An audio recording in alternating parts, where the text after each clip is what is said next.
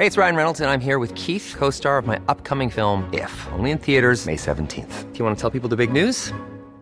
All right, I'll do. Sign up now and you'll get unlimited for $15 a month in six months of Paramount Plus Essential Plan on us. Mintmobile.com slash switch.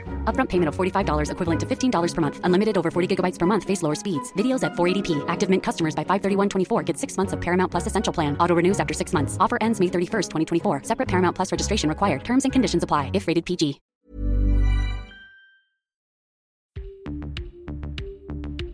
What's up, guys? Ryan Sprague here, and I'm just dropping in to remind you about our Patreon campaign.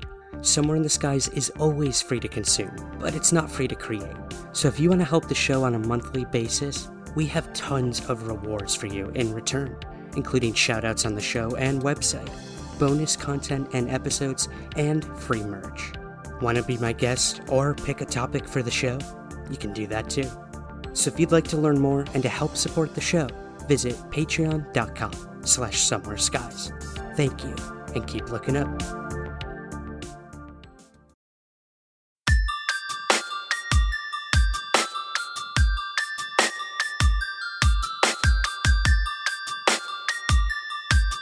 This is Somewhere in the Skies with Ryan Sprague.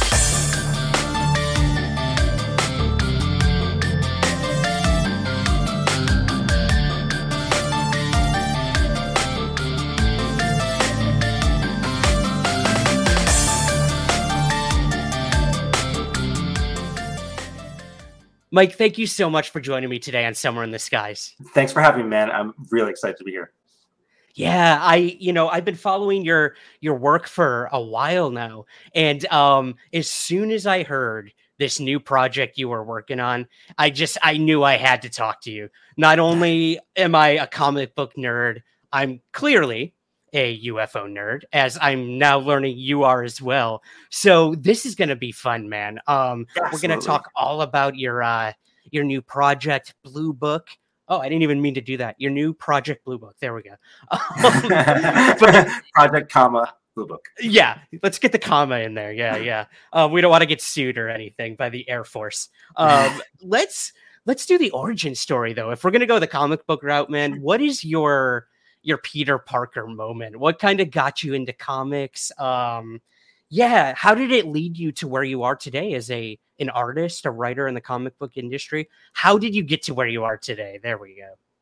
You know, first I can say that like the UFO stuff predates my my my comic book or, or artistic life. You know, the UFO oh, wow. stuff was actually pretty early on formative for me. Um, it started with my my mother and my and this will tie back in later into Blue Book. Uh, my mother and her her sister, who is legally blind, had a UFO sighting, and they had told me about this when I was a little kid. And one of the things they were saying was, um, my aunt, she can't see, so she said, but it was your mother's voice. I knew that she was seeing something extraordinary and then she she knew like even without being able to see it that she was witnessing something that was unusual and and not uh you know probably unearthly you know or at least mm-hmm.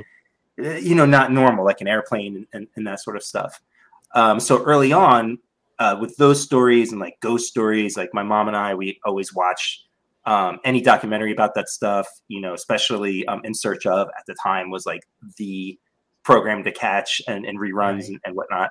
So the UFO thing was was super early, um, and I think that helped my imagination as a kid because let's face it, when we're talking about UFOs, so much of this stuff is unknown, and a lot of what we're doing is supposition and kind of putting pieces together to try and make sense of all of this stuff. So mm-hmm. I, I mm-hmm. think those early conversations helped my brain develop creatively. Um, so that being said, that the actual comic book stuff came in uh, probably when I was like 12 or 13. Um, I'd moved from New Jersey back to Texas. I have family in, in Texas, and even though I was born there, I was raised in Jersey, and I had a very Jersey kind of attitude and stuff. And then we moved to Texas, and everything was different. And I, I, I just I couldn't assimilate, and I locked myself in my room. And long story short, ended up at a yard sale where we found some comic books and uh, I was like, okay, I, I, remember these, and this is cool, and, and I just kind of started to delve into that world. Um, but then it was when I moved back to Jersey shortly later. I was at a 7-Eleven and there was this X-Men annual uh, number nine that Art Adams drew, and they, they the X-Men Right. go to Asgard. And Mhm.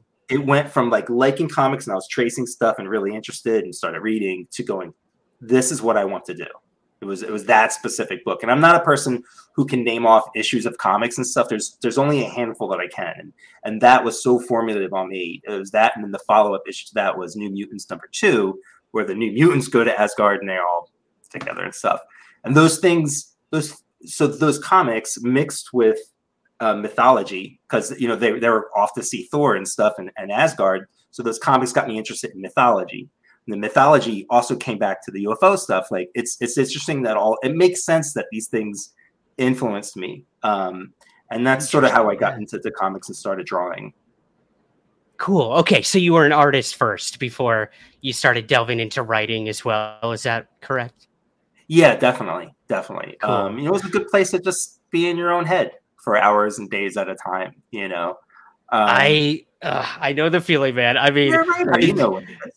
I know, yeah. And, you know, this is going to be small potatoes compared to you, but I remember when I was 12, 13, I created my own comic book character. He was called the Challenger. And it was based on my dad used to have a Challenger car when he was Yeah. like, you know, a teenager. And I remember seeing photos of him and he looked so cool. He looked like Kelso from that 70s show. And he had his his Challenger blood red car. And I was like, that's a cool comic book hero name. I'm gonna give it a try.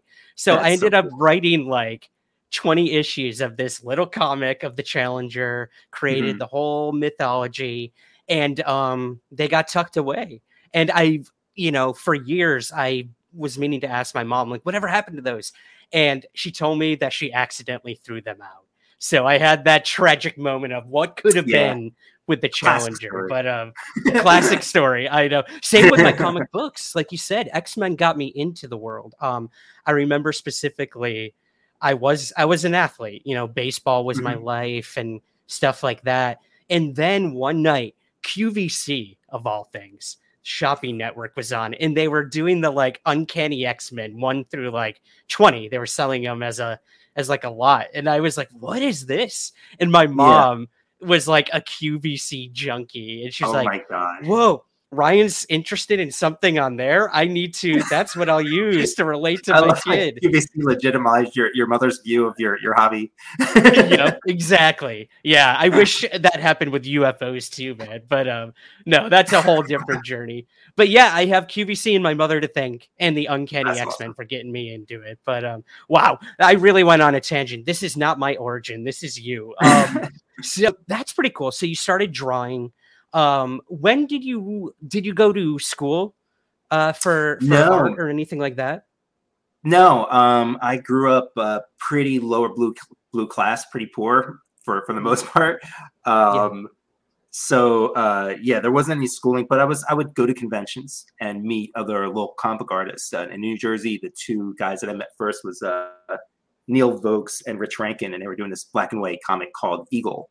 Um, and they were local, so I could be in touch with them and meet them and stuff. And and those same sort of circles, I met um, Adam Hughes, who's Mm. huge legendary comic book artist, um, and he was only one town over from me and like a couple years older than I was. So we found each other just before he broke in, and we learned from each other. Him more teaching me than anything else, because even back then he was already stellar, um, even before he was published. Um, so those were my, my schools was was meeting other people. Um, and in fact, I I didn't even, I didn't finish high school because I was cutting so many days uh, to stay home and draw, or I'd be up all night drawing. And while I was technically passing my classes, they started getting into this whole attendance thing. um, so uh, so yeah, they kicked me out. Basically, I was I was I was going to have to repeat my junior year, and I gave myself that summer. I was like, I've made some leeway. I've been published already. I was first published when I was like 14. Um, Oh, I was sending out uh, what's called inking. So when, when you see a black and white comic or color comic, the physical line work that's called inking. And usually there's somebody who draws it in pencil first, and then somebody who goes over in ink to embellish it. Um, And it's its own art form, and it's it's misunderstood as kind of a, a joke from like Kevin Smith's Mallrats that inkers are tracers. It's not that, right but- i remember that And I know uh, Jimmy Church said said that wasn't a real thing. Jimmy Church inking is a real thing. Yeah. you, so let's just get that out of the way. I love him to death, but he said that yeah. on an interview with you, and I'm like, dude, stop. That's a real job. Yeah. It's like saying so you know theater's first... not a real job. yeah. um, but yeah, so I broke in first with with that very early on, so I knew I had a chance, and I was like, well, if I don't get a job over the summer, I'll just I'll I'll do the thing. I'll get the GED or or suck it up and just repeat the school or, or whatever. But I, I, was able to get work, and I just went forward and, and, and didn't look back. Um, and that's not a path that obviously that I recommend. I don't know how many young people you have listening to your show. I don't recommend that path, but sometimes when you have a a passion feels like a really it's it's not in it it's not the right word even like you find a path in life and you just know nothing should move you off of that path and this is what you're going mm-hmm. to do. So once i really knew that this was all that that i had for me was was comics and drawing um, it was a singular force for me. I, I quit playing sports. I stopped hanging out with friends. I didn't party. Um, I, I i was just literally just drawing constantly. Um, and I was just completely, completely and utterly focused on it. You know, even to this day, um, you know, other things in my life kind of have to make room for the art first, and that's not always great, but it's something that I've accepted about myself. Yeah, it's a sacrifice a lot of artists make, and if it's going to be your living, I completely understand that. I mean, um, well, I got to ask you this: do you do you remember the first comic you ever read? It's really weird. Um, it was in that little town that I grew up in, Bordentown. It was this old colonial town, and there was a barber there with this Italian guy, thick Italian accent still, even though he's like in his seventies, and uh, like he was the town barber. And I remember specifically as a kid going and like sitting in this really old building where it had super super high ceilings and what is that that kind of like engraving on the ceilings? I forget what it's called, uh, but they're all oh. up on the oh. roof. Um, yeah, yeah, yeah. yeah it was like from the late 1800s or early 1900s. And um, I remember sitting in a chair and looking to the side of me, and I must have been five or six, and I saw Spider Man. And even though I couldn't read it, I understood what it was because I was watching um, this old show called The Electric Company, which had these skits of live action Spider Man. Um, and they're really goofy and they're fun to, to watch on YouTube. Morgan Freeman was in some of them and stuff. And um, but that's that's the thing I remember. So I don't remember that specific issue, but I remember that's when it first really got on my radar. But it wasn't until that move to Texas that I really um, delved into it. And I think those first books I picked up were, were there was a couple like Sergeant Rocks, and one of them was uh, Peter Parker, um, Spectacular Spider-Man. Um, yeah, it might be fun to, to track them down and to have them again. Uh, yeah. and, and I, I, can't tell you exactly what it was that drew me in. I think there was just I, I was just primed for certain things. Like my mother mm-hmm. always drew, um, and not, not to get too deep or too much TMI stuff, but but my mom had a drinking problem, so she was she was a hardcore alcoholic, and so for years she couldn't live with us while she was getting better. Uh, but she would write me letters and and she handled all that stuff. She got through it. We got back together. It was great. But she would write me letters and draw. So that sense of like the my world was basically waiting for my mother you know waiting for her to get mm. better and i'd get these letters so there was something about drawing that was emotional to me that was that was very personal and then with the ufo and mythology kind of stuff you know and paranormal talk around the house all of these things primed themselves i think so that it made sense that comics called to me it was very genre laid and, and also very much you know like marvel's old what if comic mm-hmm. that's kind of the whole fringe field. Like there's not many yeah. of us that say, this is the answer, this is exactly what it is, we know exactly what's going on. Most of this is like deep dive thought experiments. Well, what if? Like Ancient Aliens was so great when it started because it began with with von Daniken's what if questions, right? Mm-hmm. Like he wasn't like aliens built a pyramid. These are landing strips for spaceships. He was saying what if, right? Mm-hmm. And, and, they kind of lost their track on there. Now I, I meet people who will bring up ancient aliens and he talk about it like it's history or a fact, and and that's scary, right? Um, so I think all that what yeah. that big what if question is what drives a lot of us, um, and not in like in a mm. frivolous way, but it's like a what if because there are these things that you can't explain. So what if it's this or what if it's that? Um, so I think all those things were primers for me to become a comic book artist, and then to just be really entrenched in this UFO fringe paranormal world. Wow, that's cool, man. There's there's so much that led up to what you're doing today and kind of, you know, the bulk of what we'll be talking about today, your interest in UFOs and how you've now brought that to life. But um I got to ask you about a few of your projects before we get there. Again, sure. my listeners, they're here for UFOs, but we'll get there, guys, I promise. But I am here to talk to Michael, the comic book artist first. And I saw that you worked on Highlander. I oh, yeah. was the biggest closeted Highlander this series fans, dude. Like yep. I would get the catalog, I'd order the swords, the, you know, all the merch, and I would write, you know, little fanfics about Duncan and and living nice. throughout the centuries, blah blah blah. So I got to ask, what was it like working on Highlander? Of all things, which I believe might be getting a resurgence soon. I could be yeah. wrong, but yeah, I, what was it like working with the uh, the Immortals? I'm a huge Highlander fan. I love the first film. Frustrated by all the other films. TV show yeah. was great, um, or at least you know it had its moments. Um, uh, and, and working on the comic was was interesting. Like it really just came down to the covers for the most part. Um, it's a little insidery baseball, but like the people who who own the the copyrights who, who own the property aren't the same people who literally created it. So mm. I think that's why you get a lot of the sort of mixed messaging stuff. Like like they say that the television show is the same continuity as the first film. I can't. I, I don't understand how that works. Right. But they insist on it. You know, so it made writing tricky and hard. Um, and in the end, I didn't.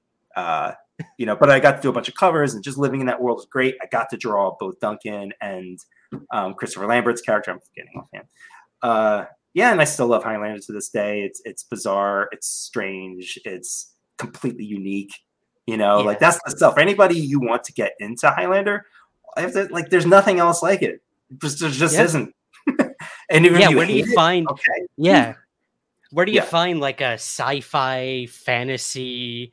Kind of time travel esque. Yep. I can't really think of anything to be honest, unless you're yeah, like, yeah. quantum leap route so great because they, they were smart enough to to not try and explain everything. That's where right. it all falls apart, right? And the same thing with most of the things that we love, whether it's the Matrix or Star Wars.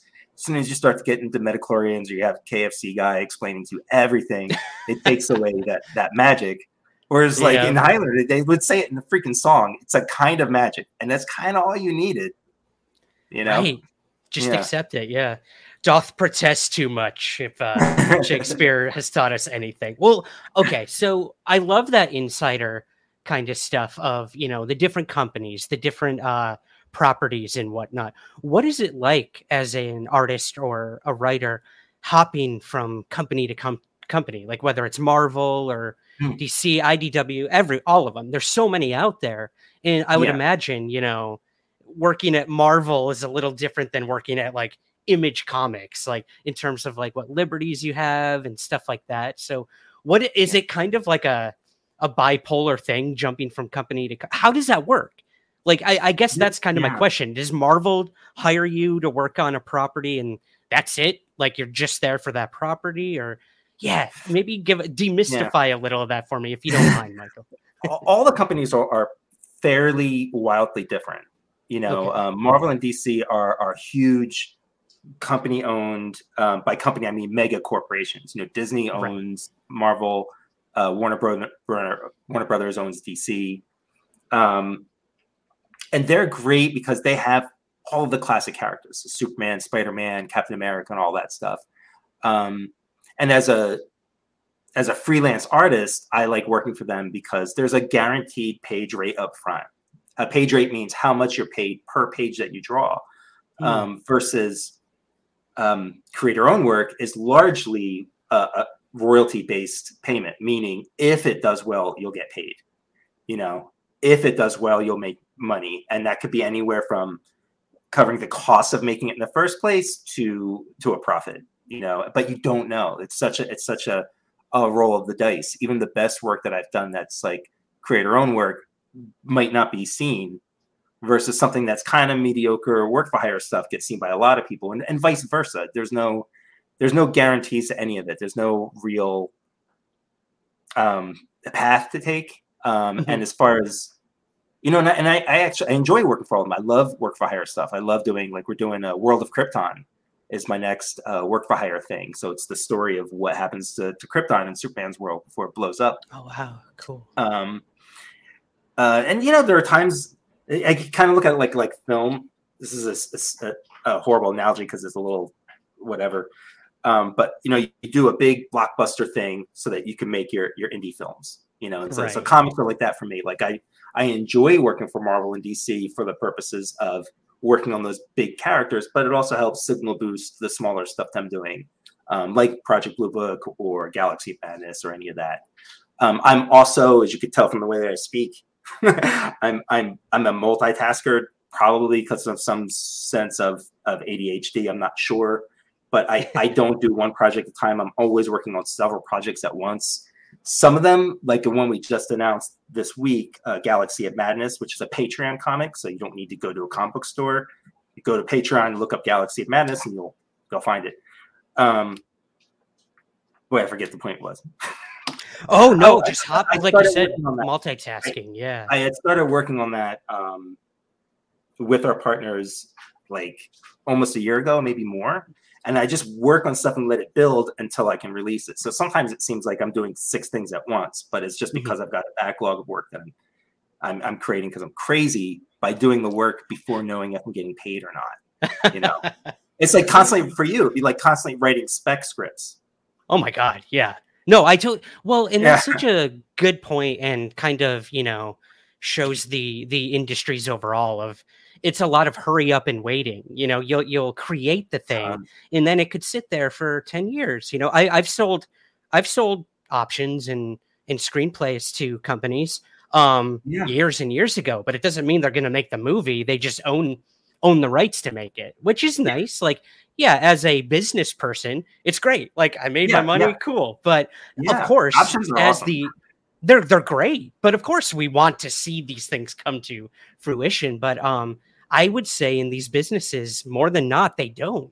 So when you finally do get something made, it's all that more special. And I, I think you're right. Sort of that street cred. You know, you you, mm. you do signal boost from these big companies to then yeah. show people your other work. That's how I found your work and many other comic book writers as well, your wife included. And um, I think that's really cool. Like how how you've navigated all of this and now you're working on a project that you're really passionate about when it comes to UFOs. Um, but we're almost there. I promise. We're gonna get to Blue Book. Um, my last kind of comic booky industry question for you, Mike. Sure. Um, Powers and uh, Bulletproof Monk.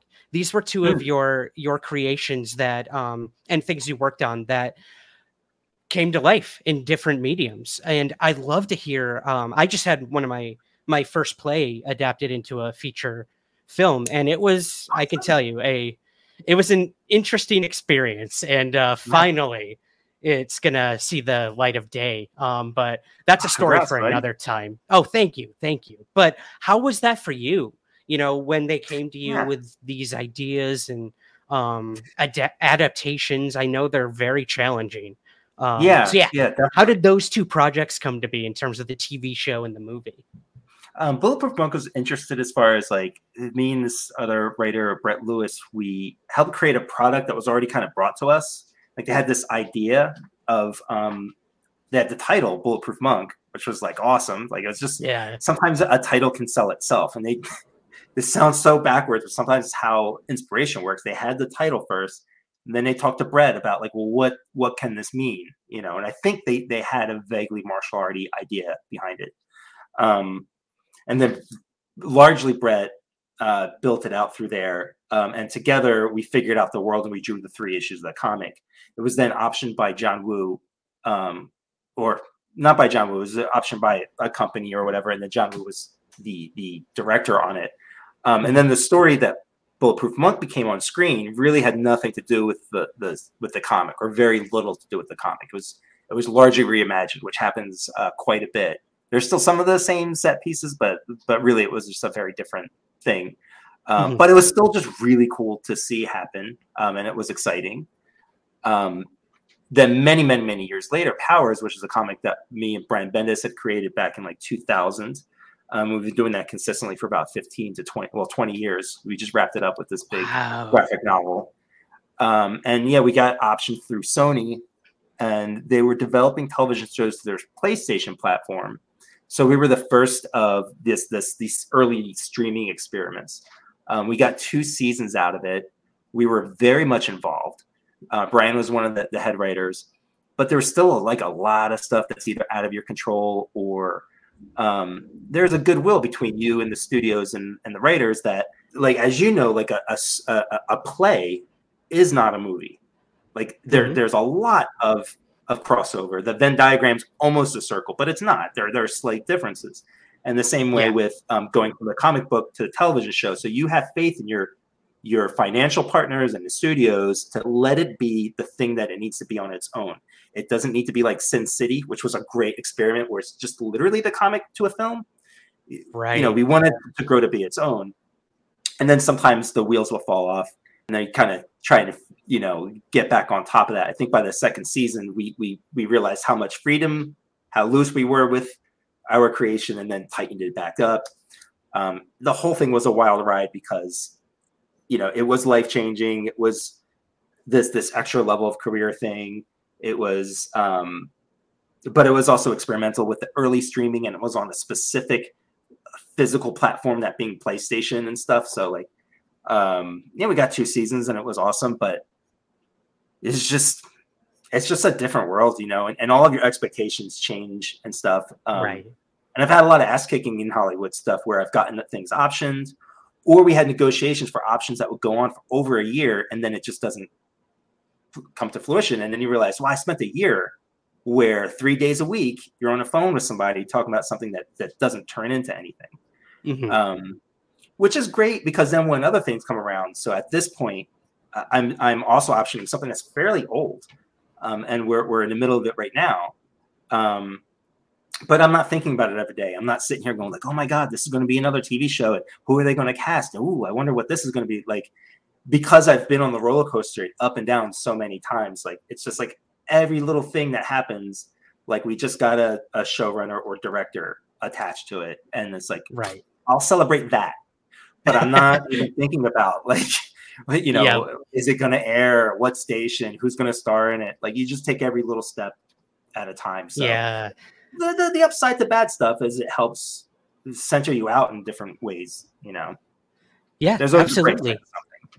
Exactly. It's it's always a learning process. I know for me, it's like until that contract is signed or, you know, they're saying action, like yeah, I'll believe it when I see it. So I totally get it, man. Um Yeah, I can't well, wait to talk to right. you about off air too. Yeah, for sure. I know. We'll have to do a whole other interview on that. um well, let's fast forward to today and one of the new projects you're working on. We'll get to the other one in later in the conversation, but is Blue Book. Now, of course, all of my listeners are very familiar with Project Blue Book, and we just had the television show um not too not too long ago and i actually have a question from the creator of the tv show uh uh exclusive question for you um oh, that he sent in um but we'll get there. How did this come to be? I, I got to ask, how did project, uh, excuse me, how did Blue Book come to be? And um, yeah, what made you guys decide you wanted to do this? Your your co-creative partner, and uh, yeah, tell us a little about the team behind Blue Book, if you don't mind. Okay. Um, so James Tynion uh, is is a huge writer within comics. Um, he's been writing Batman for several years. He has a comic that I guarantee most of your viewers will want to get their hands on called the Department of Truth. Um, yes. The concept behind it is it, really is he figured out how to do a modern day X Files without doing any of the X Files imitation stuff or, or anything. Mm-hmm. Um, which is that basically, and, and you know, we talk about this within our community that that belief, enough belief, can kind of create its own reality or create a reality, almost a, a tulpa like thing. So in his book, if enough people start believing in something, whether it's a conspiracy like JFK or Bigfoot or UFOs, in those areas where, where these people are, are gathering and talking about these things, these phenomena actually start to happen. So there's literally a department within the government who decides what to stop and what to let go on. It's called the Department of Truth. Um, and it's a great comic. It covers Bigfoot, UFO uh, stuff, all this, and it's just amazing. And just one day, either I asked him if I could do a cover for him, or he asked if I would do a cover, and and I think just through being on Twitter and stuff, like he he saw or knew my interest in UFOs and weird and weirdness. And then there's this large um, company called Substack, which is like a newsletter platform kind of thing. A lot of journalists are on it and stuff, and and they basically decided that they wanted to do uh, comics um, through through their platform, and they have these grants. So they approached James about it. Um, and this was an opportunity to do a comic that you couldn't typically do in a comic book store. Uh, so, like Project Blue Book is such um, the way we wanted to do it anyway, which is to tell a very straightforward, as real as possible, without adding any um, any speculation or any extra facts or anything like that. Just tell it as straightforward as possible. That would be too hard of a sell in, in mainstream comics. But on a platform like this, it would totally work, and it would totally work in the way that we both thought of in our head immediately, which is kind of black and white with this singular blue tone. Um, and that's how it started. It was just these weird opportunities that you know James uh, being offered a, a, grant that could pay for this kind of thing up front, so that like we know we'll make a living doing it, versus everything else was a giant like gamble. Um, and he, we both like James has the same interest as I do in this stuff, and like immediately within the first couple sentences, we had the whole idea laid out. I had been wanting to do like sort of journalistic comics of UFO reports for a long time. Um, and I just didn't know how to make it happen and stuff. And I kind of talked to Jimmy a little bit about it. Um, that, you know, there, there's some other people, some, some known people I was trying to talk to about it, but it's, it's hard. Um, and anyway, it just, it just created these circumstances where this could happen. So what we wanted to do is not all these stories are, are blue books specifically, but we're using blue book as like a theme and starting from there is like a, it's it's sort of our lighthouse, you know. So right, there'll be non-blue right. book cases that are there, but obviously this is the the atmosphere in which we're, we're, we're, telling it. And we, we chose Barney and Betty Hill to do first because it's one of the best stories. It's your first modern day abduction stuff. It's where we get a lot of our language from mm-hmm. um, about this subject. And uh, yeah, we're going to tell the whole thing in about 80 pages. It's uh, 20 pages every month, and um, yeah, I think that's I think that's the basics of it. Yeah, so we're going to just cool. try and stick to the facts and just tell the story straightforward in a compelling way. Yeah, and again, that's what kind of sold me when I first heard about it was the accuracy in which you guys want to portray this because that's what we, you know, we hope and pray for in this field is accuracy yeah. and credibility yeah. and legitimacy and you know a lot of the the i wouldn't say hate but the criticism of the history channel television show was how off the rails it went in terms of accuracy and everything. And that's a whole other beast. Like yeah i've yeah, been yeah. there with david o'leary the creator. I've had him on a few times. And uh, when you're dealing with something like a huge company at the helm like it's gonna happen. And, you know I, if in, i was them i would have approached it the same way. It's television. Right you know, because otherwise it's yeah. a documentary. You know, exactly. That's what I tried to stress. And, and there's nothing wrong with that. That's great too, but it's a different path. It's kind of yep. like in comics, you know, whenever we we we announce something that's digital, people immediately like, well, when is it coming to print? It's like, well, one thing at a time, you know, like there are different things, you know, and and a documentary is different than um, you know, like I don't know how interesting Blue Book could be straightforward.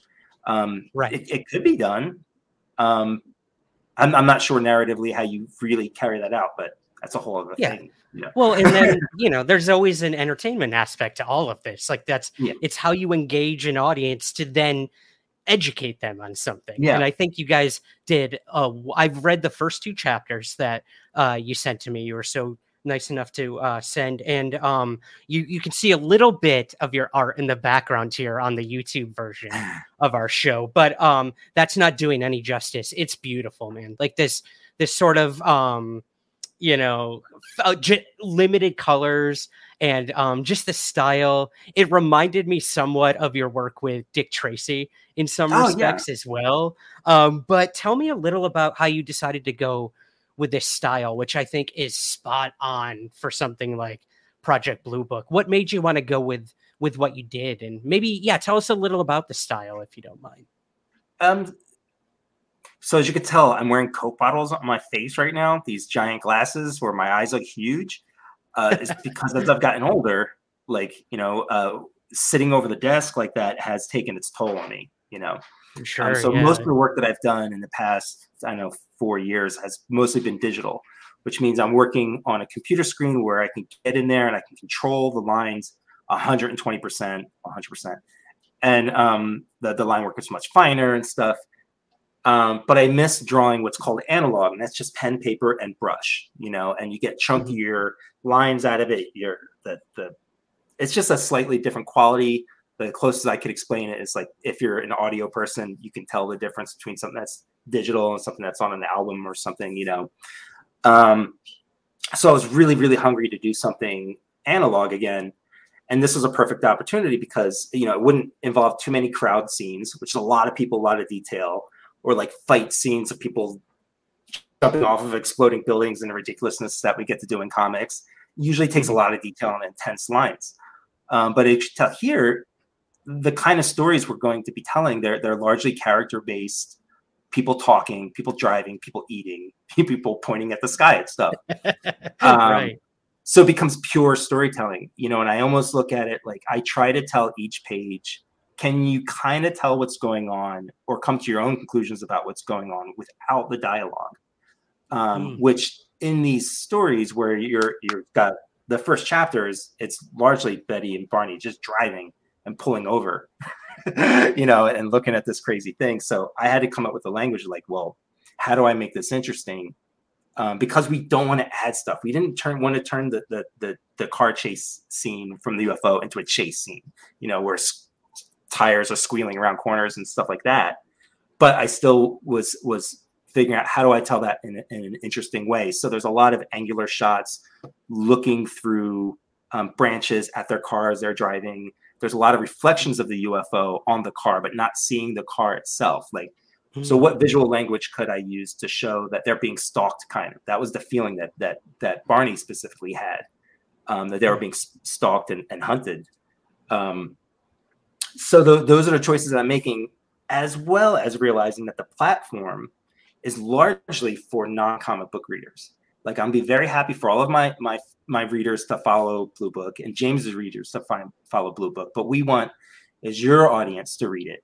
You know, we want Jimmy's audience. We want the UFO community to read it. So mm-hmm. I'm I'm specifically and James and our editor Greg and our letterer, um, we're all um, we're all uh, trying to tell this in a way for people who don't read comics. So there's not a lot of crazy panel layouts. I'm keeping it super simple so nobody gets lost. Um, and th- th- those are the compasses that we're that we're taking. And the style just comes from again getting to go back to my my roots of like just plopping down thick, chunky brush lines for noir scenes, and like using the idea of of of noir and horror lighting to emphasize the, the, the scariness and the emotional heights that these characters are going through. Um, and then that's that's a compass in it. Like really, the whole thing is just stripped down to its most basic, bare, essential stuff, um, and that's making it for a better creative experience, and and I think for probably for a better reading experience too. Yeah, sometimes simpler is better. Less is more. less is more always man yeah. if there's anything i've learned in writing as well especially for for movies it's uh yeah. what is the saying it's it's showing not telling which yeah. as a playwright my job was always the opposite. It's telling and not showing. So it was it's, it's hard. And and like you said, like this isn't, you know, hopefully a lot of the followers of your work will come over to Blue Book, but it's it's made, you know, as an homage to uh, the people who worked on Blue Book for a community yeah. who's been made fun of their whole lives for believing in this stuff and just now mm-hmm. in 2021 is getting you know the legitimacy it finally deserves. But um, I, I think that's that's yeah, constantly sorry, going go through my mind as as I'm drawing them. Betty and Barney Hill were, were real people, you know, and often when we even when we talk about it on like podcasts and stuff, you kind of I don't want to say forget, but like yeah, you do forget the real real people. So like the things that they were going through, um, who they were at the time, how they were formed, as a as as a woman and a black man in the 60s that means they grew up in the 40s right. you know so you take all of this stuff into into account and when you when you once you read the the books about them and you know they're they had two different sort of directions for this betty while i don't think she was I don't believe she manufactured anything. I don't believe she exaggerated anything. But as this started to happen to her, she was open to it. She was open to the experience. Um, she was kind of excited about the experience. I think her she had a, a, a huge mountain level of curiosity. Mm-hmm. Barney wanted it all to end immediately. Right. You know the the book captured is called captured because when he saw the ship that he thought was coming near him, he's running to his wife yelling, "They're going to capture us." Now, to to say those words like those those are specific words. It's not run Betty. It's not we got to get out of here. They're going to capture us. There, there's a psychological underlining there that you as a writer, I bet like you would write it. A, not every character would say that. Specific characters would say that for specific reasons.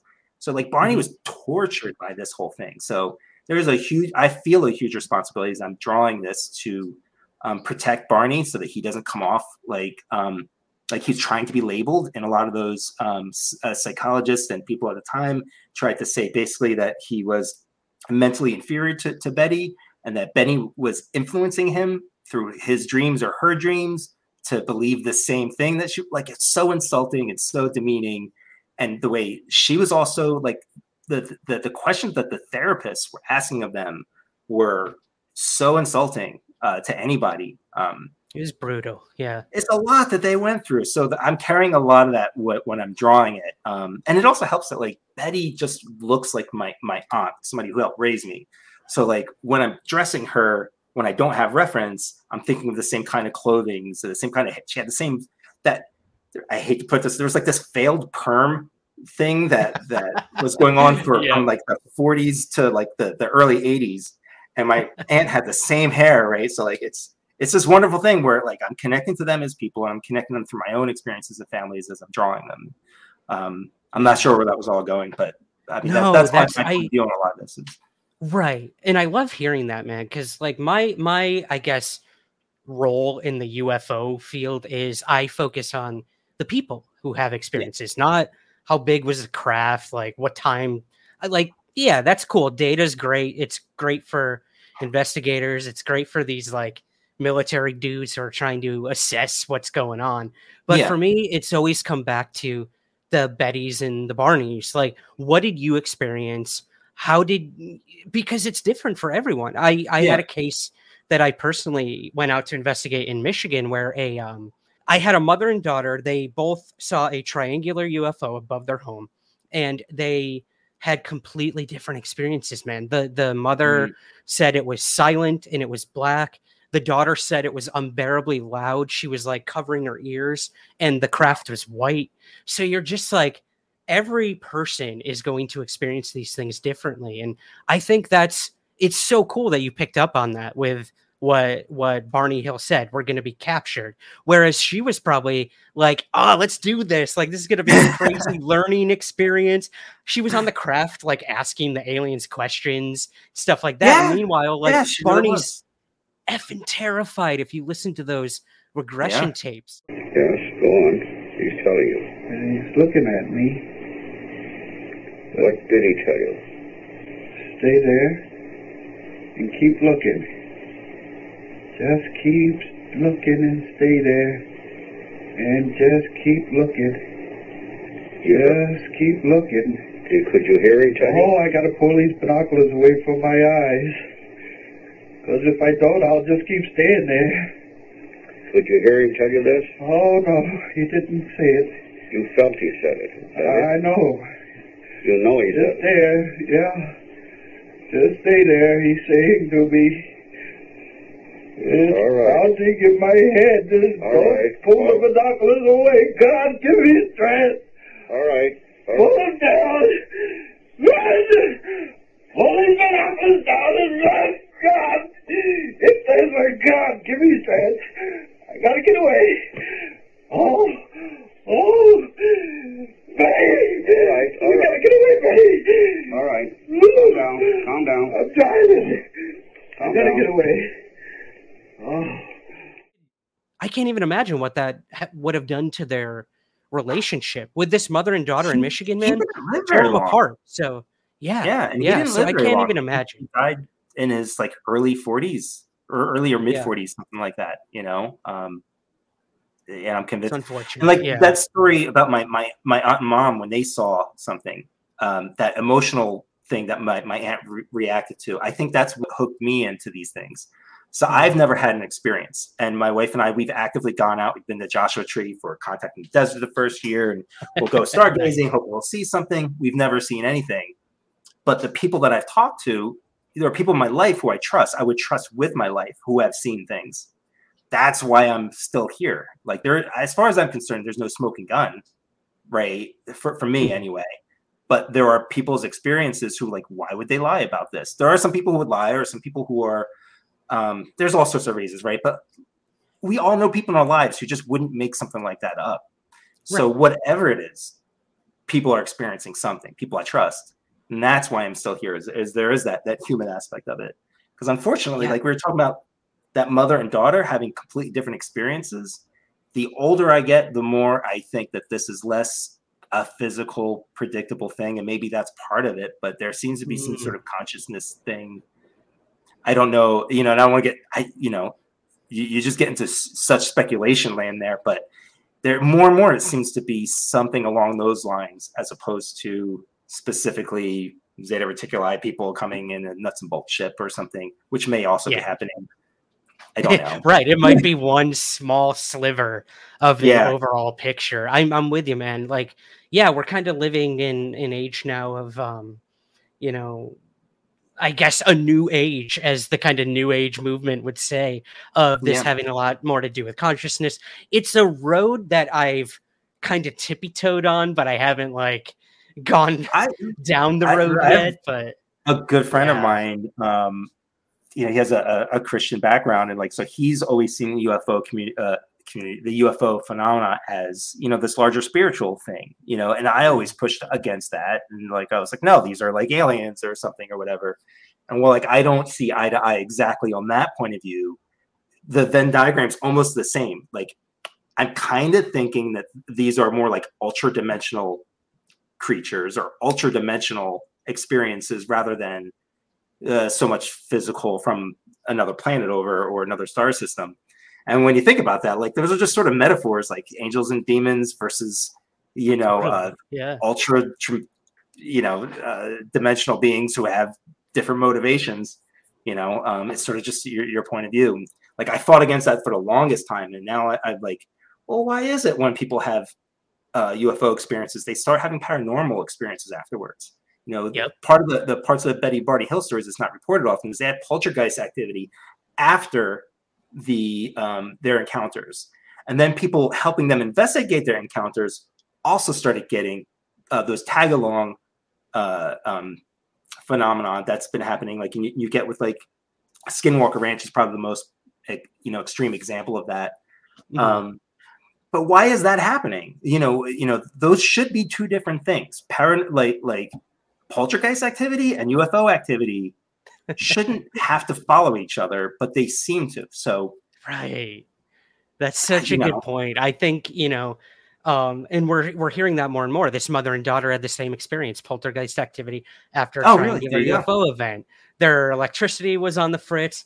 An electrician came out to fix it. He sees a UFO over the house. Like, dude, it's crazy. Like, Wow. um, I gotta get you. I gotta get you that case for a uh, Yeah. for a later later uh, one for Blue Book. But you're you're right. I think when you're dealing with such amorphous phenomena, like everyone's gonna kind of bend it and mold it to their own whatever spiritual Mhm. lens or Sure. psychological lens or what what have you. And that's why when anyone ever comes to me and says, "Do you believe in UFOs?" I'm like, it's belief is immediately going down religion territory, and that's not sure. what this is about for me. Like I Yeah. I want to hear the stories. I'm compelled by the stories, the way people interpret things.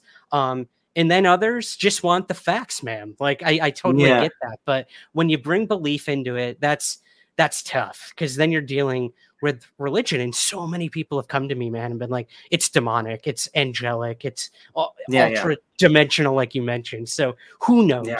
Who really Yeah. knows? But I think that's what kind of keeps us going is asking Yeah. those Marvel, those Marvel what ifs, right? yeah, it's we keep asking the what ifs because there's all these like touchstones to real actual things, you know, to, to people we trust or documents we've seen or something, and it's like, you know, there's a reason we keep Something's asking there. ourselves. Yeah. Thanks, Jacques Vallée. He ruined everything. seriously, Um, yeah, well, let's um, let's I guess let's um go back to Blue Book in terms of what you guys are covering. You mentioned Betty and Barney Hill, eighty Yeah. pages. That's that is awesome. First of all, I can't wait to see where you know your whole arc goes with that. What's up, guys? Ryan dropping in to wish you all a very happy Halloween season.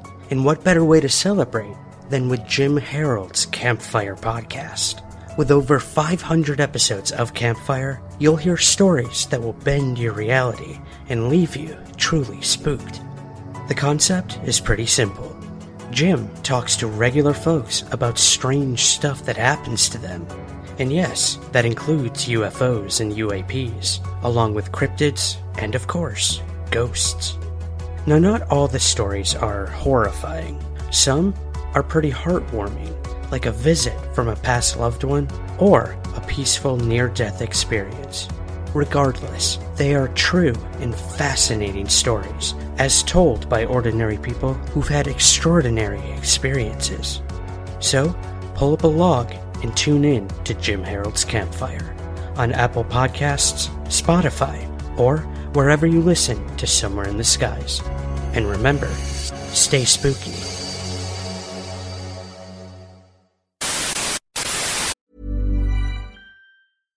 Hiring for your small business? If you're not looking for professionals on LinkedIn, you're looking in the wrong place. That's like looking for your car keys in a fish tank. LinkedIn helps you hire professionals you can't find anywhere else, even those who aren't actively searching for a new job but might be open to the perfect role. In a given month, over 70% of LinkedIn users don't even visit other leading job sites. So start looking in the right place. With LinkedIn, you can hire professionals like a professional. Post your free job on linkedin.com/people slash people today. It's that time of the year. Your vacation is coming up. You can already hear the beach waves, feel the warm breeze, relax, and think about work. You really, really want it all to work out while you're away. Monday.com gives you and the team that peace of mind. When all work is on one platform and everyone's in sync, things just flow wherever you are. Tap the banner to go to Monday.com. Quality sleep is essential. That's why the Sleep Number Smart Bed is designed for your ever evolving sleep needs. Need a bed that's firmer or softer on either side? Helps you sleep at a comfortable temperature? Sleep Number Smart Beds let you individualize your comfort so you sleep better together. JD Power ranks Sleep Number number 1 in customer satisfaction with mattresses purchased in-store. And now, save 50% on the Sleep Number limited edition Smart Bed for a limited time. For JD Power 2023 award information, visit jdpower.com/awards. Only at a Sleep Number store or sleepnumber.com. David O'Leary, like I mentioned, the creator of the Project Blue Book series, he wanted to know because for him with the TV show, it was a big challenge because you're dealing with like, um, you know, a chronological program that actually existed that investigated UFOs, but they had to tell a story. They had to create Yeah. an arc. So sometimes they took a case from 1950 and one from 1960, and they ran yeah. in tandem, you know, chronologically on the show. Um, so he wants to know what, um, how did you guys decide to start with Betty of Barney Hill, and um, how are you going to go about what you're going to focus on moving forward? I know it's still really early in the creative process Sure. for you guys, but um, yeah, he wants to know like what are you gonna, what made you want to focus on certain things? Uh, well, first, I'd like to thank David just for asking a question. You know, uh, when the fir- when the show first came out, I even did a drawing of um, forgetting the actor's name who was playing Hynek. Uh, a picture of him holding a flashlight and posted it out to the Nice. to the creators because I was just excited. Um, I, uh, oh, I should mention, I made this shirt. I love that. I, Hynek it was was. Hiding the whole the Yeah. whole interview. Yeah, dude, this is my my highest selling T-shirt in my shop. Oh, that's Um, brilliant. so I've got David to thank, and pretty soon I have you guys to thank as well. I also yeah, no, sorry to interrupt. the production quality of the show. Like it was just Ah, great huge. to watch. Um, and I think that the mixing and matching of history like that was a perfect way to do it because, you know, while while you know, some of us might get like, oh, that's not the order. We have to remember this is more for people who aren't into this than it actually is for us who are. Right. and it's and it, and that becomes a doorway for people to go like what? There was this like owl looking thing in the woods after this ufo crash and then they'll start looking into stuff. And then you know like richard dolan got into this because he was looking at historical documents and like military spending. That's what got him in, into this. So why not a tv show? Um so anyway uh with betty and barney hill we decided first with that because it is the you know sort of pinnacle of like where all of this started all of our language came from it. Our, our first experience is talking about it, it's not really changed that that narrative hasn't changed wildly since then. Mhm. Um, and, that, and that was sort of the reasons. And it was just bulletproof case. You know, why why would they make this up? The the the claims that they wanted to make up a story just don't make sense. Uh, one from a safety point of view, when you're in the 1960s, early 1960s, uh, a mixed couple. Um, working with uh, social workers and NAACP. And so if you're just a target for bad shit to happen, you know, you don't Right. want to put yourself out there. Barney could have lost his job. Who wants to trust a mailman who sees aliens? You know, um, Betty could have lost her work because of the same stuff. So even talking about this, and then what did they get out of it? They got like a book deal, and the book deal, like I, I think I was reading about it in one of the books later. Like, yeah, they made some money off it, but it wasn't life changing money. They got like new furniture. They made sure that the writers uh, who helped them write the book was also part of the the finances of the television show that got made later, the film. You know, so like it wasn't like a cash cow for them in any way. Um, there's no reasons for them to make any of it up. So these were the some of the reasons why like this was the place to start, kind of where the, the real history of it begins. And this is just this great case. Um, and there's the stuff like the star thing, you know, her figuring out the the, the constellation Yeah, before star map. yeah. Um, and then, you know, so so so that'll be our first big statement about it. The next story or two are going to be shorter. Uh, and so, you know, that way we can cover some other stuff really quickly before we go on to a third or fourth story that'll also be really big. This way you get this huge meal now, okay, these little meals later, and then another big meal. Um, and we haven't decided specifically which cases, but you know, there's giant ones. We'll definitely do Rendlesham. You know, um, we'll we'll definitely do like a Travis Walton. Uh, maybe get to talk to him.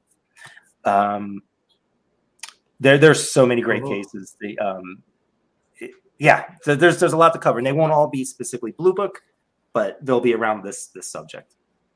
Awesome, man. I hey, anytime anyone puts Rendlesham into anything, I'm happy. That's probably Yeah. my my favorite case personally. I've um I wrote a play about it. Actually, I'll have to Oh, share wow. that with you. Hell yeah. Um yeah, yeah. I was working on a screenplay, um, which is still in the works, but you know how all that goes. Things Yeah. get shelved, blah blah blah. Well, but um it's also a, another bulletproof case. I mean, when Yeah. you have government files saying that that John, I'm forgetting his last name, had health problems yeah.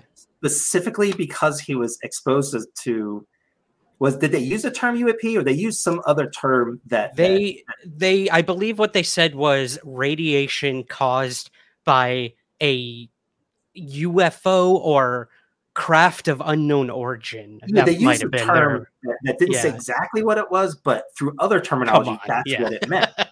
right Yeah. and and like to, to get his medical records and to have that on there like okay so that came from a lighthouse that he confused for a freaking lighthouse you know right. they're mil- Right. they're the, that recording you know of walking up to this object i mean and, and you know there's So much work for military man. trained people all- this is Yep. all amazing stuff Yep, exactly. Exactly. Well, that that's my next question for you. What are some of your favorite cases in UFO lore? Um, any ones really stand out to you, or um, ones you find most compelling? It just it keeps changing over the years.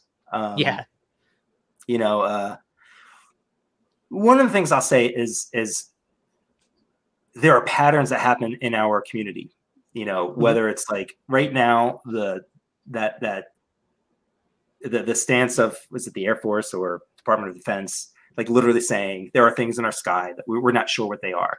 And like a lot of us are going around circles like they finally said something like that. It wasn't much it wasn't as much as we wanted but they have said something but they Mhm. said this before This is all that, that we've been Mm. through all of this before. After Blue Book, there were several other projects, and they all ended up saying the same stuff.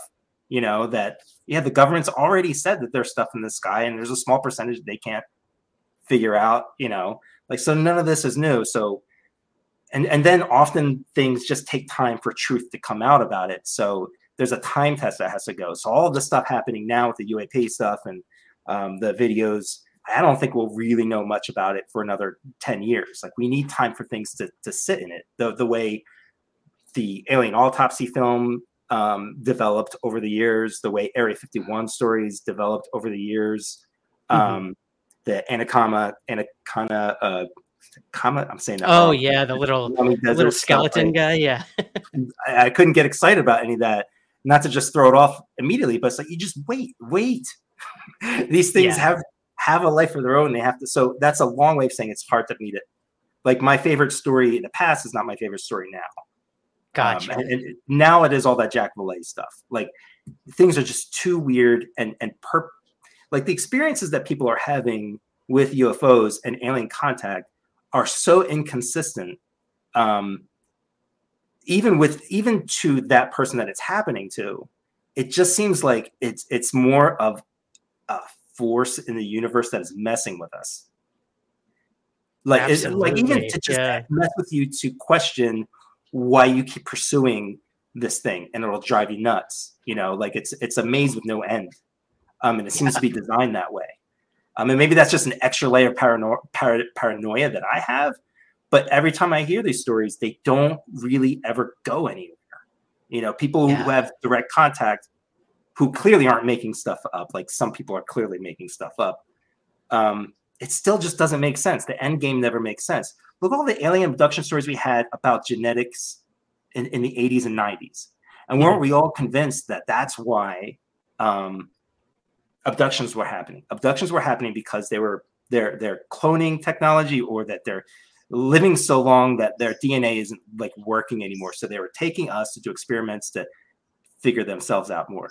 But now what we know about DNA, like if I want your DNA, dude, I don't have to kidnap you and, and put you in a van and, and like jam you with all kinds of stuff. I just go in your apartment when you're gone and I get your DNA. I could freaking clone you, you know? Yeah. So Good point. so now all of a sudden I look back and I'm like, like I trust Whitley Strieber's story, but why does it? Why would they need to take DNA from him physically mm-hmm. or anybody? Yeah. And he's come to the same conclusion too. Like as I've listened to him once or twice, as he's gotten older, he's gone to it's all Jacques Vallée territory, you know. Um, and he used to be very nuts and bolts. They all go there.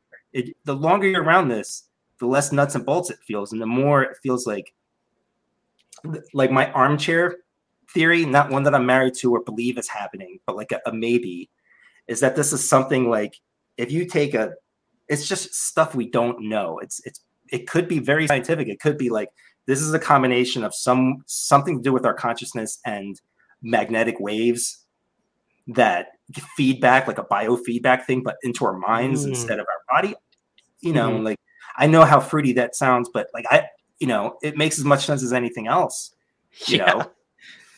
Um, yeah, and if it's just yeah, as so- viable, man. To be honest. Yeah, yeah. Well, man, we could take this in so many different ways, but I think what it really boils down to is you're right. There's a a tricksterish nature to all of this. That like whatever the phenomena is or represents, where it comes from, when it comes from, um, it's messing with us. It's like some big performance art piece. I kind of look at it as That's like what it I- like. yeah, The other end of it, maybe like, that's the- playwright coming out in me, but I don't know. but I, I do feel like this is some big art project, um, Yeah. just kind of being played out to see how we react and stuff. But that's scary too, because you're having these UFO events where like they're being o- seen over nuclear bases and Yeah, stuff yeah. like that, or like pilots chasing after them and Yeah. some even crashing at times and dying. So like there there there is a stake to it, even if it is just messing with us. Like look at the Tic Tac Yeah, and- thing. Like And I don't what if they had actual weapons during that, man? That's the stuff Oh, that kind of scares me. Yeah, and I don't discount the physical craft stuff as a possibility too, or maybe that's in there in the mix.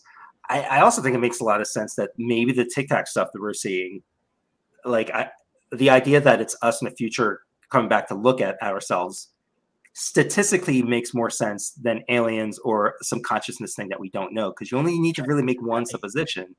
Is that we don't blow ourselves up for the next 5000 years and we keep going uh, our, our scientific knowledge slowly gets higher and higher we would get to the point where we could send something back in time to, to look at ourselves so Yeah. that's makes e- that's easier to handle than, than anything else I, I don't know that that's what's happening at all, you know. Um, but uh, again, there's things that point to it that that makes sense, but then there's all these other things that that don't make sense. You know, the consciousness, the calling of UFOs through your consciousness. Like, I'm not saying that doesn't happen. I, you know, I think some people are having that happen, but that just brings a lot more questions.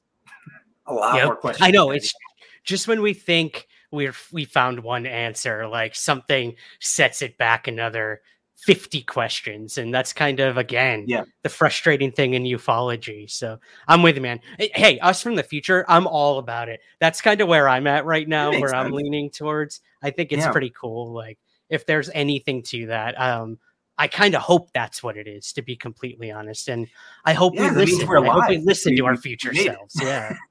we made Yeah. it somehow. Um, Yeah. but how close of a call is it? Is you know kind of my Sure. question. But um, well, I I guess kind of bringing it back um back down to earth. I can't believe I just said that on my own show. Um, Anyways, Michael, um, paranoia. You, you brought that Mm. word up, and that's kind of a big thing. It's always been there in this conspiracy theory kind of culture of ufology, but today it's just like a whole other beast. Um, Yeah. in America specifically, but all over the world as well. And we do. We live in an age of conspiracy theory now, fake Yeah. news, every other buzzword you can think of. But um, what I find interesting is when Blue Book was first around and the Air Force and whatnot were trying to, you know, stamp down the the the hysteria of UFOs invading the country and we can't stop it and and kind of downplaying the phenomena with with Blue Book. I mean, there's no Yeah. denying that was kind of what it Yeah. was created for. Um, that was an age of paranoia. You're talking like the early years of the Cold War and everything. And now we live in the probably worst conspiracy theory culture we've ever experienced.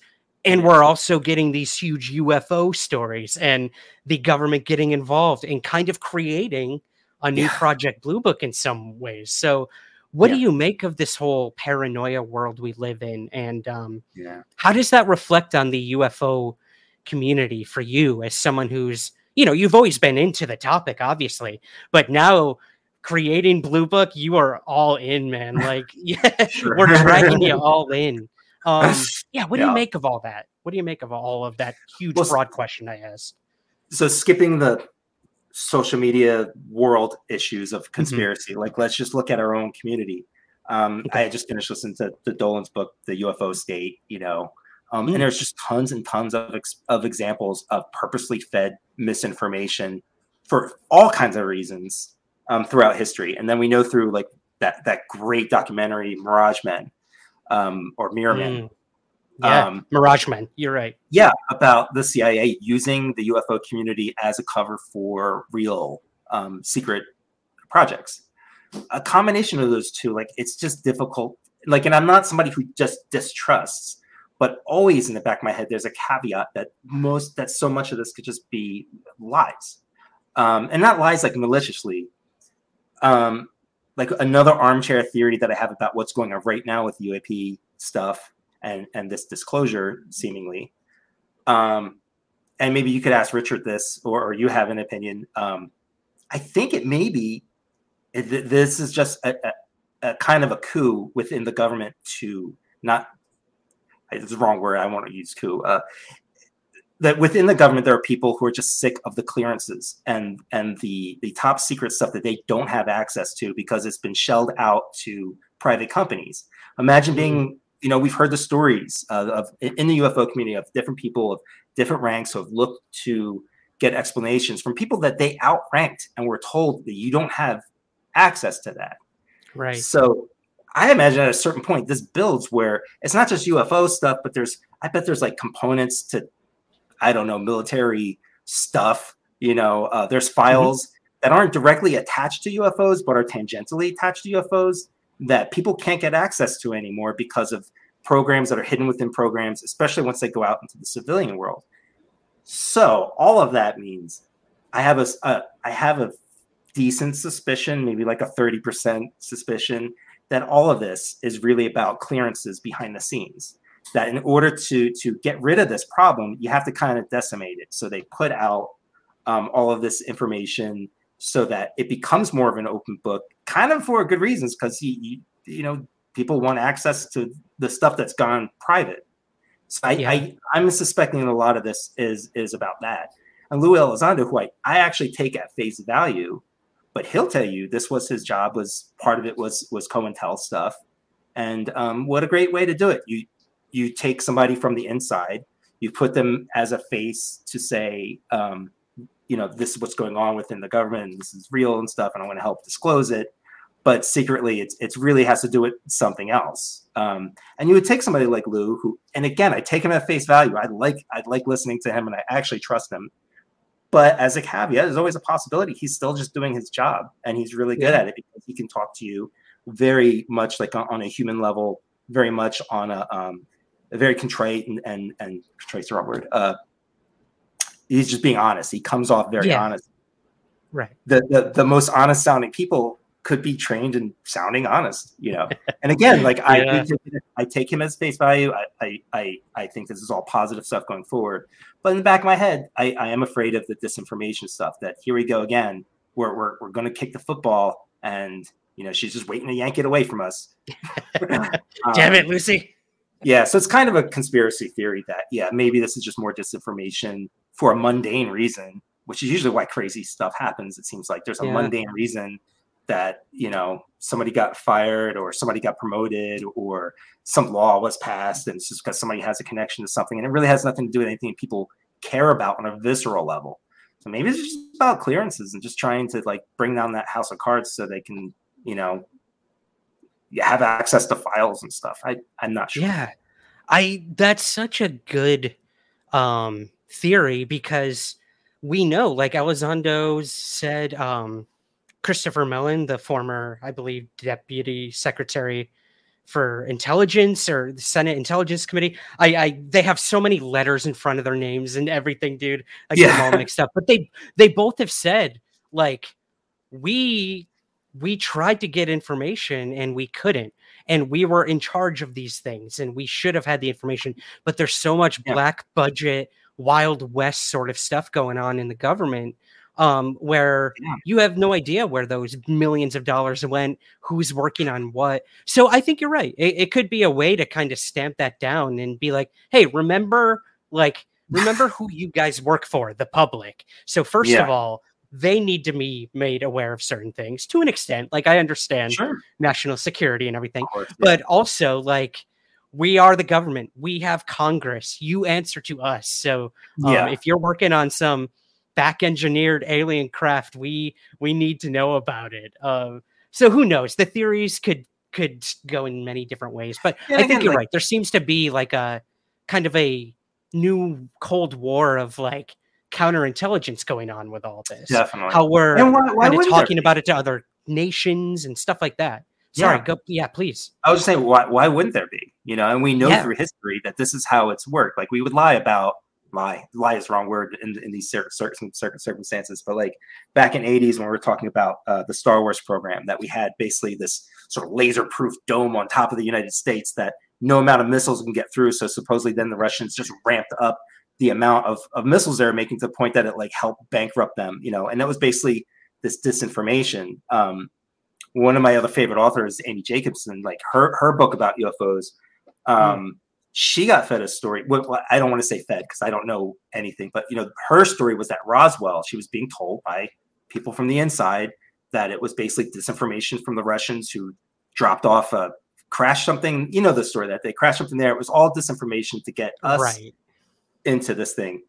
That could just well be, you know, double disinformation or something. I, I don't know, but it's an example of what goes on through history. We know like disinformation is real. It's a, it's a real tool that's being used. So why wouldn't it be used now? And it seems like we consistently kind of fall for the same football, you know. Um, so a lot of it is a waiting game.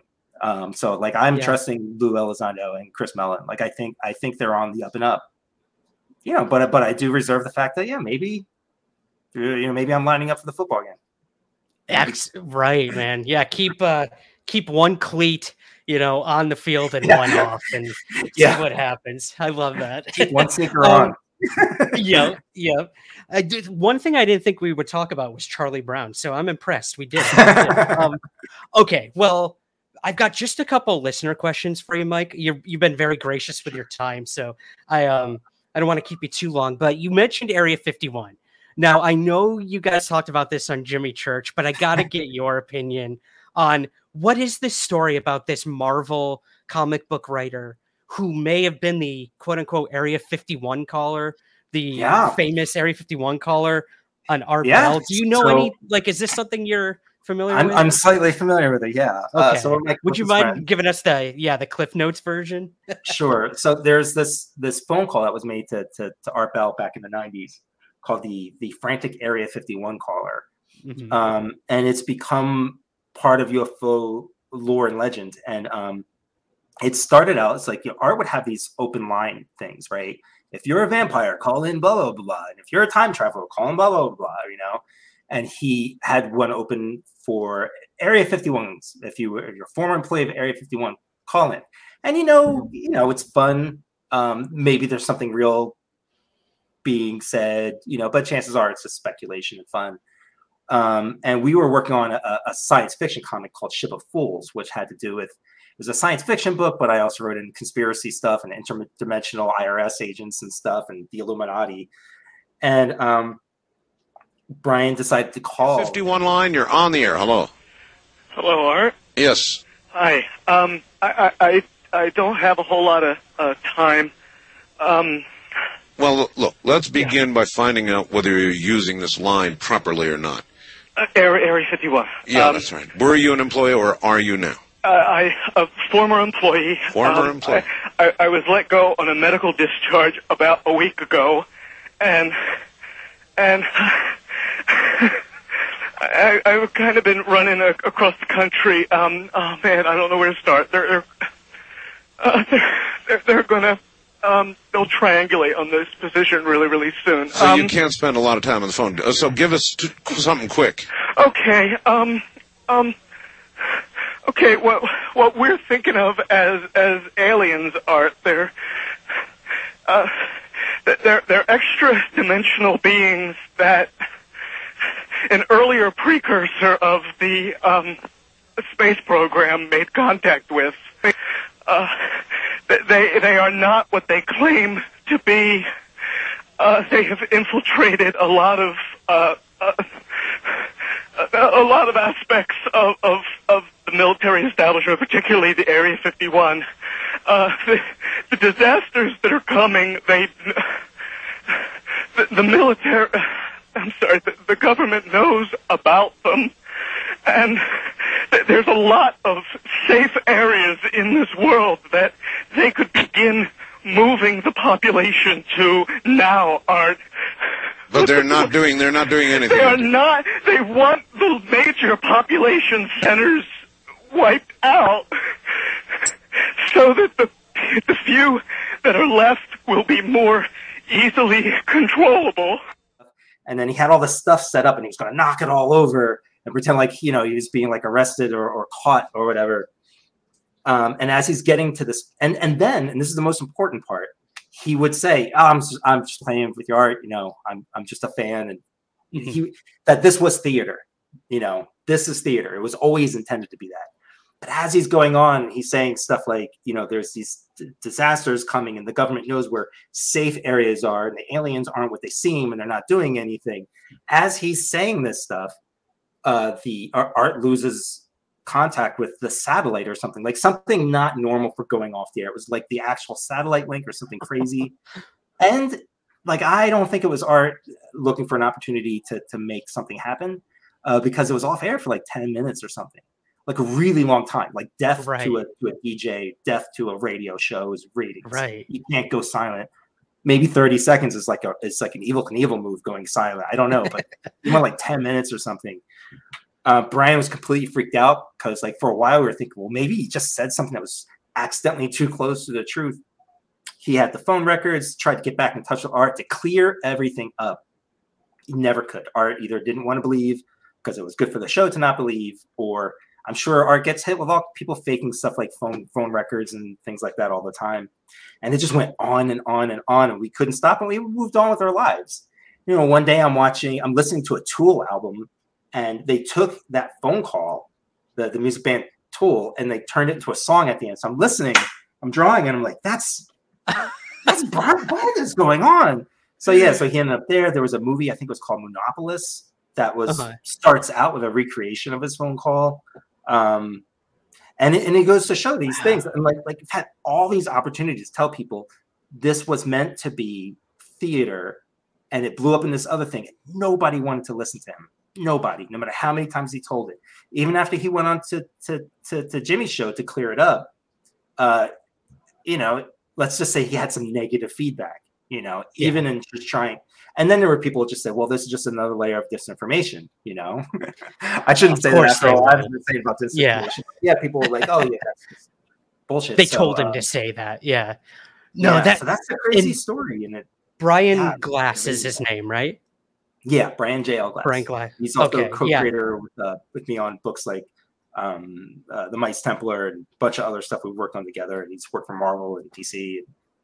And he's a good guy. He's not out to fool anybody. It's just the one of these things like- that just it, it became its own life. You know, there's millions of listens to to the original video and stuff, and it's just Yeah. it's. It's been insane. And he's not made a single penny off of it. He never got a single job because of it or anything. It's really caused him nothing but headaches.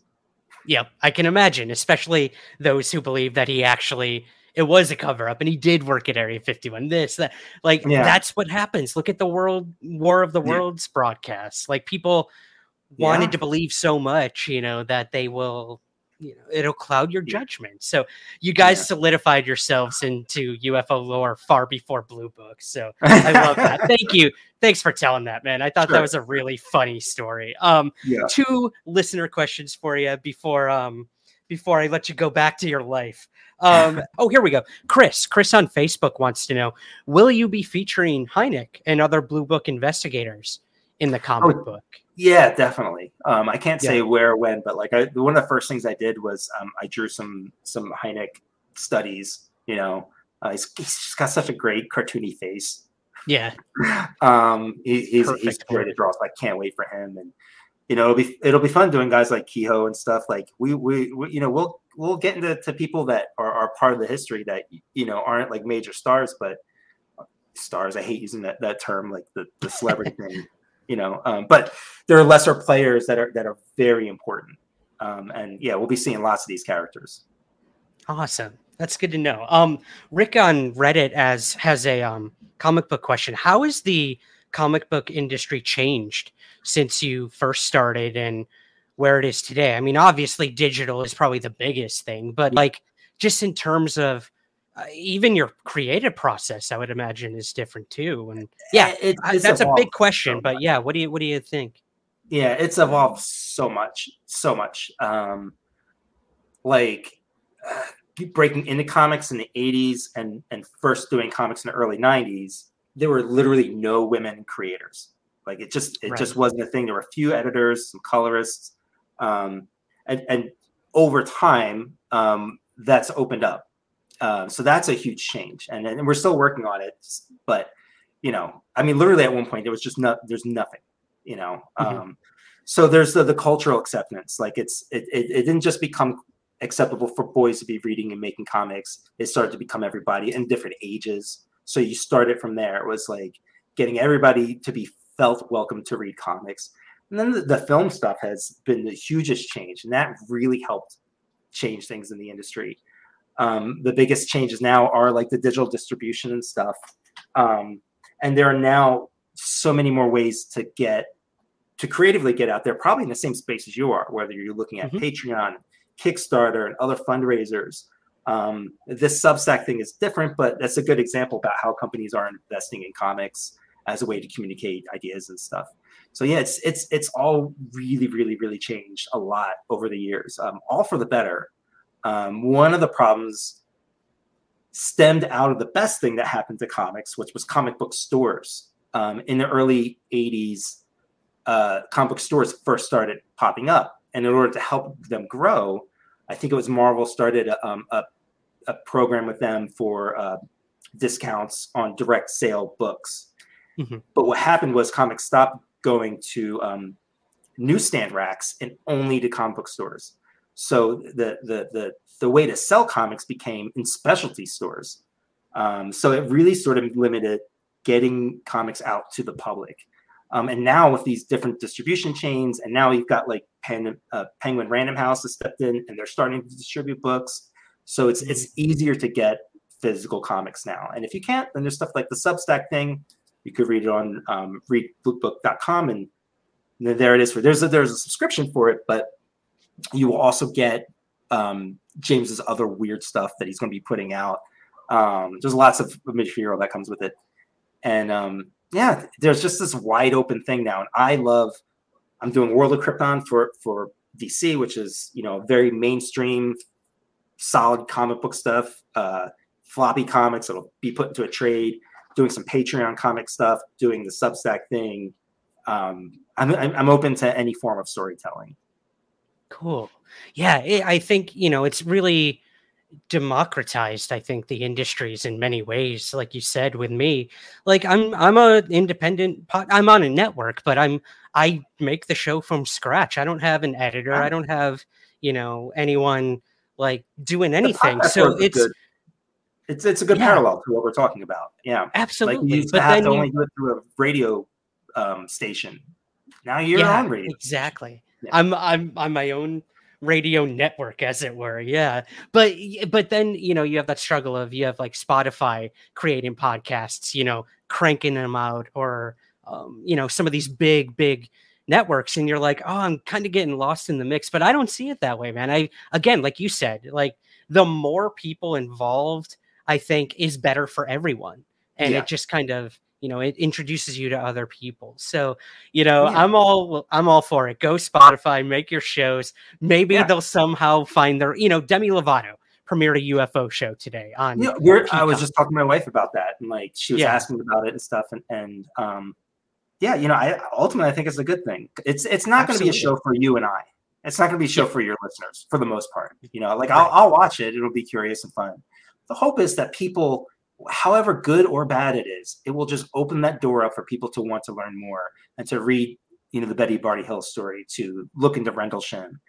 That's what we need from it. Like the whole Tom DeLonge thing and To the Stars, even the the most hater of haters of all of that stuff have to admit how that changed the narrative in the public's eye. It was Absolutely. hugely important. And if Tom DeLonge just wants to make T-shirts out of like UFO heads or whatever, I, I don't I don't know. I'm, I'm being kind of snarky there. he already did something so great for the community that that got this conversation changed. That that changed the narrative of the way that we're perceived. Um, that was hugely important, and and maybe this show will, will do the same.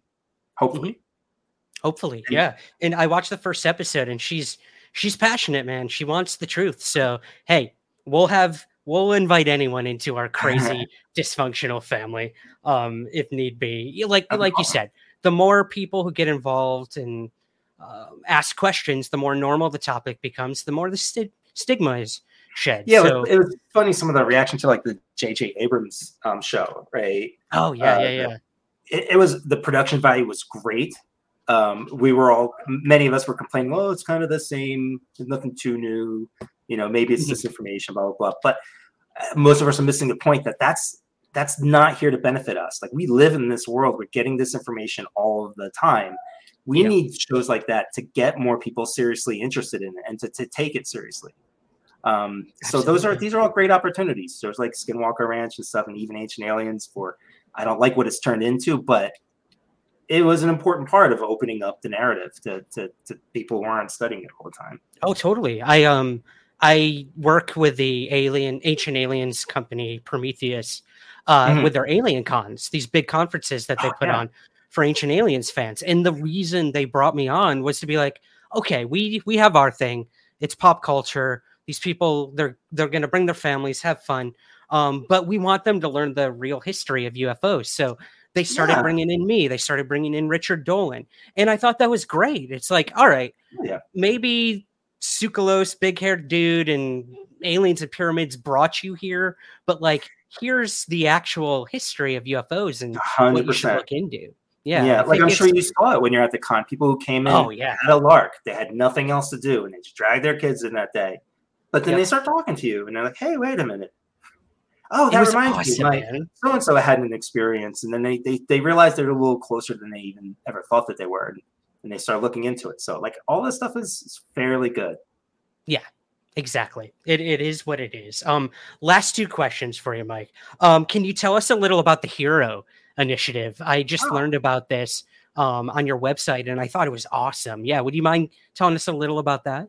Thanks, man. That is so awesome. Um, so uh, comic books, they they don't have any safety nets for anybody. Like, um, there's no retirement plans. There's no health care. Um, you're you're completely on your own financially, in in every way. There's no there's no 401ks or anything like that. So a lot of us get into financial trouble, um, usually through health issues, but there's other issues too, you know. Um, but um, the Heroes Initiative is there to help comic book creators who are struggling. Um, and, and I said it's typically like a health thing with us. I had been working for them for like 20 something years um, since they started. And it was always this kind of like snarky Jersey joke of like, oh, I'm only doing all this so that, you know, I'll need them one day. You know, it's like a joke to, to like play off that you're doing something decent. Um, and then Taki, my, my wife Taki, was diagnosed with multiple sclerosis in 2017, I think. Um, and uh, not only is that as scary as it sounds, but financially, the immediate help that she needed would have cost it's over ten thousand dollars. Um, it's an infusion of um, of medications, and um, the options were she'd get that or she'd get a lesser treatment. You know, um, and at this point, it was bad enough that when we brought her into hospital, she was in full blown what's called a flare up. Like her Mhm. arm is curled in like this. She can't use her left hand. We, far as far all we knew, this was this was her life. You know, um, and Hero Initiative within like a day, 24 hours or something like that, got us approved for this um, for, for the money to, to pay for this first treatment, and it got us covered. She got uh, care right away, and um, them helping us then helped us find other programs to be able to continue to pay for the, the treatment and stuff. Something we might not have been able to do on our own, and they've done this several times, a lo- a lot of times with artists. Some who have died, some who have passed away because of their, you know, um, I had a friend with, with cancer who died. Um, others that they've helped out, and then it's not all healthcare stuff. Some of it is just, you know, you work and you live check to check like a lot of people do, and then Mhm. one day those checks aren't coming in very often anymore because well you get old or you can't draw right the way you used to. You just fall out of favor. There's all sorts of reasons. Um, there's Yeah. ageism is, is a thing in comics just like every every place else. Um, and you can get yourself into into a bad spot and the heroes initiative is there to help out and they do it through donations. So um, if you want to support creative people in hard times uh, heroinitiative.com is it's a great place to go That's awesome, man. And yeah, I mean, it's sad that like it had to be a choice, you know, between full treatment or a lesser. Like that shouldn't be the way it is, Yeah. especially here in America. So I think that's awesome. I, you know, as someone who had a very sick mother my whole life, um, it was the same way. Like my Yeah. father was the only one who could work, and he did everything he could to like help her get the treatment she needed. But it was tough, and there were yeah times where you just had to make sacrifices, but it shouldn't be that way. So Yeah, I, I think that's awesome. And and I know it's not just for health issues as well. And people don't know, like it doesn't matter if you're a Broadway actor or you're working for Marvel, like these jobs are temporary. That's why we're artists. So Yeah. it, it's Yeah. the paychecks, it's not like like you said, you're not on For every good month I have where a good amount of money comes in, I can go months without any any check, without any income. You know, and I'm working, but you have to. it- it- It's just the way it works out. Like sometimes you'll get- you'll get paid three months after finishing the job or something. You know, Yeah. um, you know, and then, then you you you change your life to live around that way, and it's fine. You know, but sometimes you get into a jam. Yep. And that's what the Hero Initiative's for. I love that. That's so cool. Thanks, thanks for bringing Um, that up. Of course, of course. And of course, last question. You mentioned your Patreon. Um, I I've read the first four pages you sent me. of Galaxy Oh. of Madness, but please tell me about. Yeah, yeah, please. No, you did. I just haven't gotten to all Oh, okay. yet. Yeah. Um, I was too busy reading more about Betty and Barney Hill. Um, tell us about Galaxy of Madness, man. This sounds awesome. Galaxy Madness is total fiction. It's a science fiction thing. Um, but I think people who are interested in this field would be interested in the comic as far as a it's fun, and so it's a fun read. It's not a heavy, you know, emotionally turmoily kind of kind of kind of thing. um, and the basic story is about a, a girl named uh, Vig, uh, Vigil Virgo whose parents were uh, space archaeologists and basically discovered a secret about the universe that was so big that they had to leave her behind to go explore it and they left her in charge of this guy who's basically her her foster father and they completely disappear. She's Wow. now in following their tracks to discover what did they discover about the universe that was so um dangerous and big and, and crazy that they they're gone and i've got to go follow in their footsteps. And the foster father who is like a father to her and they they do love each other keeps kind of sabotaging her along the way so it's this Mhm. great father daughter relationship on top of fun stuff that we like archaeology um the the origins of the universe uh um, consciousness like all these things are sort of tied into the into the comic. And it's just fun Wow. characters. And um and again because it's on patreon you don't need to go to a comic book store to find it. Um i think our our basic subscription is five dollars. Every every month you get uh 22 pages plus plus 20 more than 22 pages plus a bunch of extras behind the scenes stuff and um it's a lot of fun and just you know go to patreon.com forward slash galaxy of madness and um see if you like it I'm there, man. That sounds so cool. I love that. I love stories like that. That's so cool. Um, awesome. Well, of course, last question. Where can we find Blue Book and everything you're up to, Mike? Um, the easiest way to find Blue Book online is to go to readbluebook.com. Super simple. Readbluebook.com. That brings you to James Tynion's Substack page, um, but it goes right to the Blue Book stuff. Uh, so that's a great place to, to check it out. The first issue is absolutely free, and then you can consider whether or not you want to follow up on the rest or just hold off until we eventually figure out a way to publish it and stuff.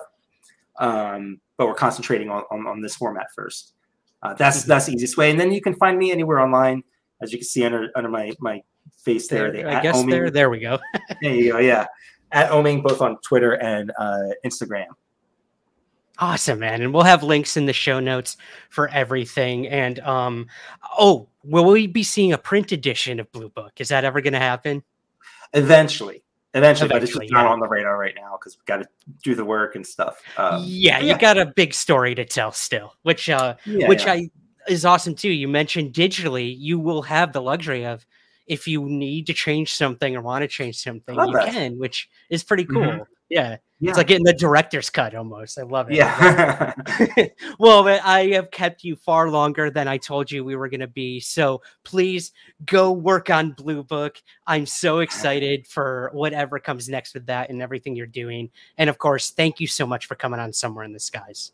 Thanks, man. I really, really appreciate it. Thanks so much.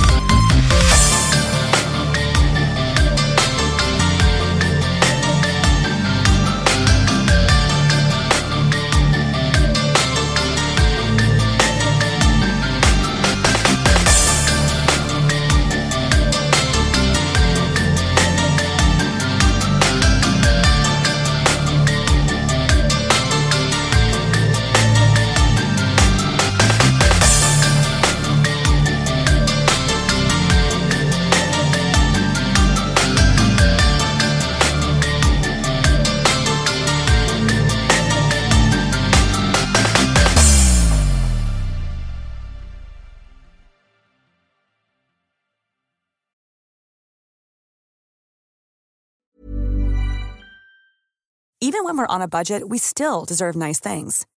Quince is a place to scoop up stunning high-end goods for 50 to 80% less than similar brands. They have buttery soft cashmere sweaters starting at $50, luxurious Italian leather bags, and so much more. Plus, Quince only works with factories that use safe, ethical, and responsible manufacturing. Get the high-end goods you'll love without the high price tag with Quince. Go to quince.com slash style for free shipping and 365-day returns.